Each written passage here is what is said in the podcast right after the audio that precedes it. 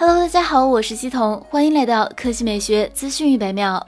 爆料者在社交平台上公布了全新机型 iPhone 十四 Max 的概念图，提前展示了该机的一些外观设计。正面采用小刘海设计，但是屏幕要比常规的 iPhone 十三、十四更大。机身方面也将继续采用直角边框方案，按键和开孔布局也没有任何改变。后置相机为 iPhone 十三上已经出现的对角线双摄方案，这也与此前传闻基本保持一致。需要注意的是，之前有海外网站还曾曝光过 iPhone 十四系列的 CAD 渲染图，其中显示 iPhone。iPhone 十三的后摄似乎凸起的更加明显，这就意味着苹果可能将更进一步提升 iPhone 十四系列基础款的相机硬件。至于 iPhone 十四 Pro 系列上将出现更大变化，消息称其将首次取消刘海屏，采用挖孔式的设计。虽然目前还是早期传言，但是几乎所有供应链传出的消息都指向这种方案。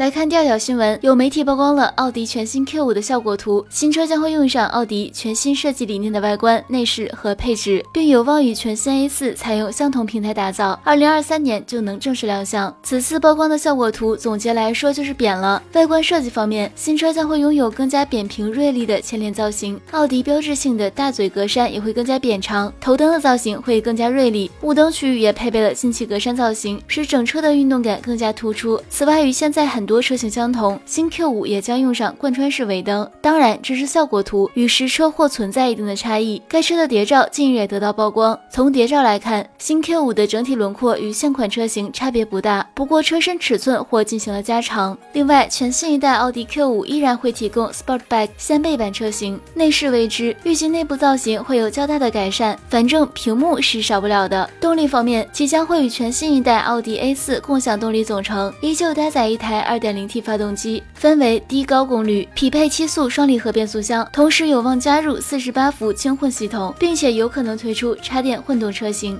好啦，以上就是本期科技美学资讯一百秒的全部内容，我们明天再见。